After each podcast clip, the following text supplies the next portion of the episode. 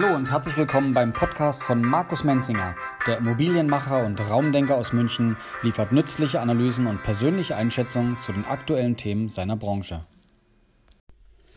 Ja, herzlich willkommen bei einem neuen Podcast mit Markus Menzinger. Heute sind wir im Gespräch über den Leerstand der Büroimmobilien in den Metropolen. Fangen wir mal mit der ersten Frage an.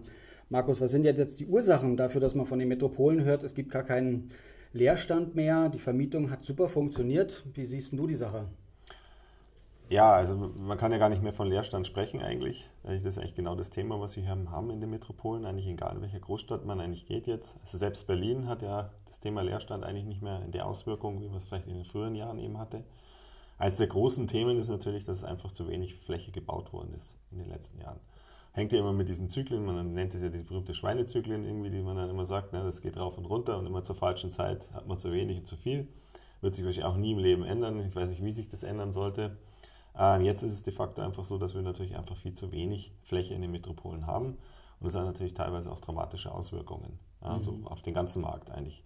Ähm, man spürt halt, und das ist eigentlich egal, wo man hingeht, eigentlich mit welchem Kunden man spricht, mit welchem Makler man spricht, überall, sagen Sie, es war irgendwo eigentlich eine schöne Zeit, weil man natürlich eigentlich ja, sehr viele Anfragen kriegt. Auf der anderen Seite ist es halt einfach auch sehr belastend, weil natürlich gerade viele Makler das Problem haben, dass sie zwar vielleicht gute Kunden gewonnen haben, aber keine Fläche für die finden. Mhm, und wenn man jetzt mal die ganz großen äh, Gesuche nimmt, also gehen wir mal in Regionen von zwanzig, dreißig, vierzig, fünfzigtausend Quadratmetern, ja, da ist es fast so, dass es eigentlich so gut wie keine Alternativen mehr gibt. Mhm. Und äh, wenn man sich das dann wieder anschaut, dann ist es natürlich so, dass natürlich auch die Bestandshalter, die dann den Mietvertrag mit dem Kunden haben, der, wo der Mietvertrag ausläuft, natürlich in einer Position sind, die jetzt gerade für den Mieter nicht optimal sind.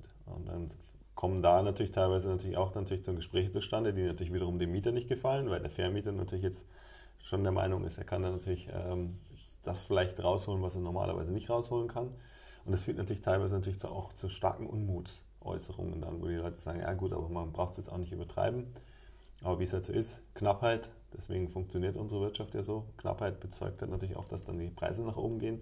Mhm. Und das ist teilweise schon dann eben eigentlich schon belastend auch teilweise natürlich für die, für die Mieter, äh, weil man dann eben halt wirklich gar keine Alternativen mehr findet am Markt. Und in dem Moment, wo sie keine Alternativen mehr haben, ist natürlich auch irgendwie dieser Stillstand. Das ist so ein bisschen eigentlich, wie man oft vielleicht in der Trainerbranche das so hat, wenn dann ein guter Trainer irgendwo doch dann geht, dann fängt dann auf einmal alles andere sich an zu bewegen und so ähnlich kann man es vielleicht da auch sehen. Das heißt, wenn ein großer dann, dann doch mal woanders hingehen würde, entsteht nachher wieder ein Freiraum für andere Flächen, wo dann wieder was passieren kann. Aber solange sich, sagen wir mal, von den großen Mietern momentan keiner bewegt, ist es natürlich auch schwierig für die, einen neuen Standort zu finden. Mhm. Nun ist ja die Office Group mit ihrem Standort jetzt hier mitten in München. Gibt es jetzt eine ganz besondere Situation in München, was jetzt die, die Marktsituation angeht? Was erlebst du hier in München? Ja gut, in München haben wir natürlich, sagen wir mal, den, den, den größten Einblick äh, als in anderen Städten. In anderen Städten ist es halt mehr so, dass wir es äh, so ein bisschen partiell mitkriegen natürlich, weil wir da auch unterwegs sind. Ja? Also gerade Frankfurt natürlich und in den Städten oder Stuttgart, wo wir gerade was äh, machen. Also kriegt man das natürlich schon auch mit, aber so richtig tief in der Materie sind wir natürlich hier in München, muss man schon fairerweise sagen. Und hier ist es halt, wie gesagt, wirklich so, dass ich halt mit vielen Kollegen aus der Marktbranche einfach spreche und äh, die halt natürlich mir genau das eben erzählen. Also dass es einfach für die auf der einen Seite schön ist und irgendwie auch, wir sagen, cool, da passiert wirklich sehr viel, wir haben viele Anfragen, man kann viel ta- tun, man kann viel machen. Auf der anderen Seite ist es aber auch sehr, sehr schwerfällig geworden eben, weil man halt überhaupt keine Möglichkeiten hat eigentlich, irgendwas zu finden und irgendwas zu suchen. Mhm. Ich sage mal, bei den kleineren gibt es schon noch irgendwie, das, also sagen wir so die, die tausend, zweitausend, dreitausend Quadratmeter, ja, da gibt es schon noch irgendwie Alternativen, aber selbst die in guten Standorten, in guten Lagen ist es fast unmöglich geworden, dort irgendwas zu finden ähm, und vor allen Dingen zusammenhängende Flächen, das ist oft mhm. das Problem. Also man findet zwar Flächen, aber die Flächen liegen dann oft nicht zusammenhängend, das heißt, die haben dann oft das Problem, dass man sagt, okay, man mietet, keine Ahnung, erste Etage was an, hat man die zweite Etage einen anderen Mieter und dann ist man erstmal wieder in der dritten und vierten Etage. Und das sind halt natürlich dann teilweise Situationen, die natürlich nicht optimal sind. Und da muss man sich überlegen, macht dann ein Umzug überhaupt Sinn? Okay. Also auf der einen Seite gibt es zwar Angebot, auf der anderen Seite ist es aber so, dass natürlich das dann schon so ist, dass die Alternative zu dem jetzigen Standort oft nicht die beste Lösung ist und deswegen natürlich auch viele Sachen wahrscheinlich gar nicht in Bewegung gehen. Mhm. Und wenn das jetzt so die Situation an quasi an so einem A-Standort ist, wie wirkt sich jetzt auf die sogenannten B- oder C-Standorte aus? Was schätzt du da ein? Wird dann die Standortsuche davon auch beeinflusst? Oder wie beeinflusst dann wieder die Marktsituation in den kleineren Standorten? Also ich würde mal so sagen, da sind wir natürlich jetzt nicht ähm, so wirklich erfahren drin, ne? äh, wie, wie sich da die Bewegung ist. Halt das, was wir halt so mitkriegen, also wenn wir jetzt sagen B-Standort Nürnberg oder diese, diese Peripheriestädte, die man hat, Ingolstadt, Landshut und so weiter, die um uns hier herum sind, muss man halt sagen, dass man grundsätzlich davon hört, dass halt viel mehr passiert in den Städten, also dass sich schon sehr viel tut. Ähm, aber sonst haben wir natürlich da nicht so den ganz großen Einblick jetzt drin. Also da würde ich mir jetzt nicht zu sehr zutrauen wollen, äh, darüber im Detail was sagen zu können, weil wir, uns fehlt jetzt auch ein bisschen der Einblick dahinter. Mhm. Ja. Aber ein Stück weit die Erfahrung bringst du natürlich auch im Kundenkontakt ein, wenn Leute auf Standortsuche sind und eine gewisse Vorstellung haben, wie viel Quadratmeter sie brauchen. Wenn du da jetzt Berater bist, was rätst du ihnen denn dann so? Wie wirst du da angesprochen oder wie kannst du das beeinflussen? Ja gut, ich meine, das ist natürlich eigentlich das Spannendste an der ganzen Szene jetzt, sage ich mal so, wenn man es will, sowohl auf, äh, in allen Bereichen eigentlich, weil natürlich einfach das, die Chancen jetzt, sage ich mal, die neuen Büro- und Arbeitswelten natürlich der unheimliche Flexibilität reinkommt. Ne? Also früher war es ja sehr statisch, also wir haben jetzt auch gerade wieder, ähm, sozusagen, wenn man so will, ein Negativbeispiel in, in Frankfurt einen Kunden, der hat auf seiner klassischen Struktur mit äh, zwei Achsen, drei Achsen, also sprich Zellenbürostruktur beharrt, äh, weil der Betriebsrat sich durchgesetzt hat, ja, und dann äh, werden halt ähm, sozusagen dreihundert Mitarbeiter verzimmert, da haben sie natürlich überhaupt keine Chance, irgendwie auf der Fläche mal irgendwas flexibel zu machen, weil das ist einfach, das ist Achsenzählen und dann ist halt da ein Raum und so gut ist es, ja. Und dadurch verlierst du natürlich sehr viel Fläche. Was natürlich bei den neuen Büroformen jetzt, über die wir ja sehr stark reden und auch schon in anderen Podcasts ja auch sehr viel gesprochen haben, ist ja genau das, dass jetzt eben diese große, große Flexibilität auf einmal entsteht, dass halt Büroformen und Arbeitswelten eigentlich entstehen, ja, die natürlich eine ganz andere Frequenz haben und auch eine ganz andere Fläche benötigen. Das heißt nicht unbedingt, dass sie weniger Fläche benötigen, das habe ich ja schon gesagt, aber es ist nichtsdestotrotz, hat man natürlich viel mehr Möglichkeiten, viel mehr Spielräume jetzt eigentlich. Das heißt, da sind vielleicht auch Immobilien, die vielleicht vorher nicht im Fokus waren, dieses Kunden jetzt auf einmal hochinteressant, große Gebäudetiefen et cetera et cetera. Und da sind natürlich dann auf einmal schon wieder Spielräume da, die sich dann durch, dadurch ergeben. Und dann für uns in der Beratung liegt es natürlich sehr stark dran, deswegen machen wir es am Anfang auch immer so, dass wir ganz konsequent ja immer diese Workshops machen mit den Kunden. Das sind jetzt nicht äh, fünfzehn Workshops auf einmal, sondern wir wollen einen Workshop mit dem Kunden haben, gerade mit dem Führungsteam. Aber das ist, da legen wir wirklich Wert drauf, weil nur dann erfahren wir eigentlich auch, in welche Richtung könnte das denn überhaupt gehen. Und diese Workshops sind eigentlich sowohl für den Kunden sehr wertvoll, als auch für uns natürlich sehr wertvoll, weil dann kann man viel genau aufs Ziel schießen. Und wenn wir jemanden, das machen wir auch so, wenn wir ja jemanden begleiten in der Suche einer neuen Immobilie, das ist ja nie so, dass wir das alleine machen, sondern immer mit dem Partner, das spricht immer mit dem Maklerbüro zusammen. Weil wir auch ganz klar sagen, also die Makler sind genau das, das können sie perfekt, eben das Ohr am Markt zu haben und genau zu wissen, wo welche Immobilie denn frei wird. Ja, also diese, auch diese berühmten Sachen, die es halt dann sind, so Off-Market, wo man halt sagt, okay, da hat man gehört, dass der Kunde vielleicht rausgeht und der, in, was ich, in einem halben Jahr frei wird, die Fläche. Und das, das ist halt das, was ein Makler wirklich perfekt beherrscht. Und deswegen arbeiten wir da immer mit Maklern zusammen. Und äh, führt eben dazu aber, dass durch, sozusagen durch unsere Prozesse einfach da eine größere Klarheit entsteht für den Kunden, aber auch für den Makler, was der Kunde denn am Ende des Tages wirklich sucht.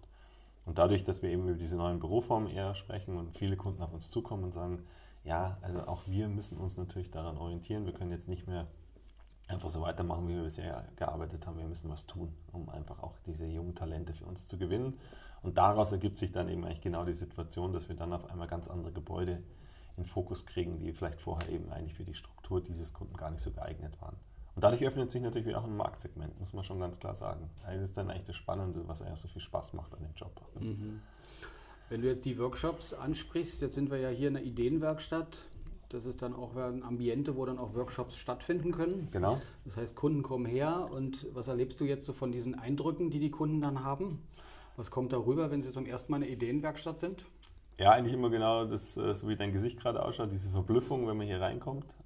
Ich glaube schon, dass das was hat, was sicherlich, also wie gesagt, wir finden das Büro sicherlich auch nicht neu, also um Gottes Willen, aber was halt wirklich cool ist, ist hier, dass wir halt viele Situationen haben, die eigentlich im tagtäglichen Leben auch passieren können, also unterschiedliche Bodenbeläge, Akustiksysteme, Lichtbewegungen, Arbeitsplatzsysteme et cetera.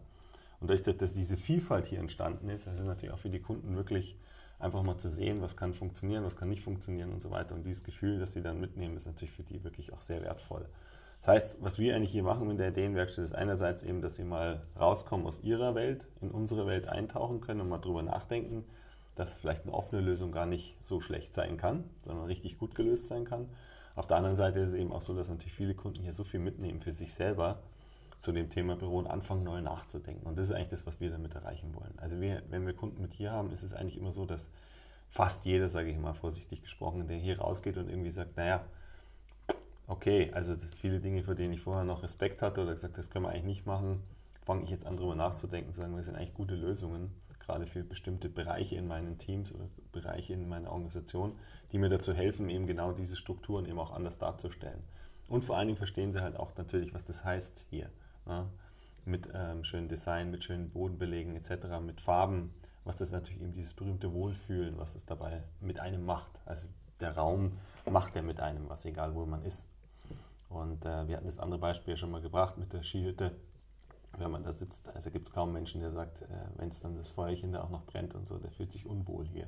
Mhm. Und das ist eigentlich das ja, was auch so ein bisschen hier unser Feedback ist, unsere Kunden, dass eigentlich jeder sagt, Mensch, das ist richtig schön, man fühlt sich hier richtig wohl. Ähm, und das ist natürlich das, was wir erreichen wollen am Ende des Tages, weil davon schreiben ja alle, wie schaffe ich es eigentlich, dass die Leute hier gerne sind, die Vielzahl ihrer Zeit und dann auch wirklich halt hier gerne arbeiten. Und das bewirkt natürlich schon was, ganz klar. Also man kommt hier nicht ungern hin, sondern man kommt hier gerne hin. Und dann, wenn die Atmosphäre noch stimmt, dann glaube ich, hat man viel erreicht. Ja.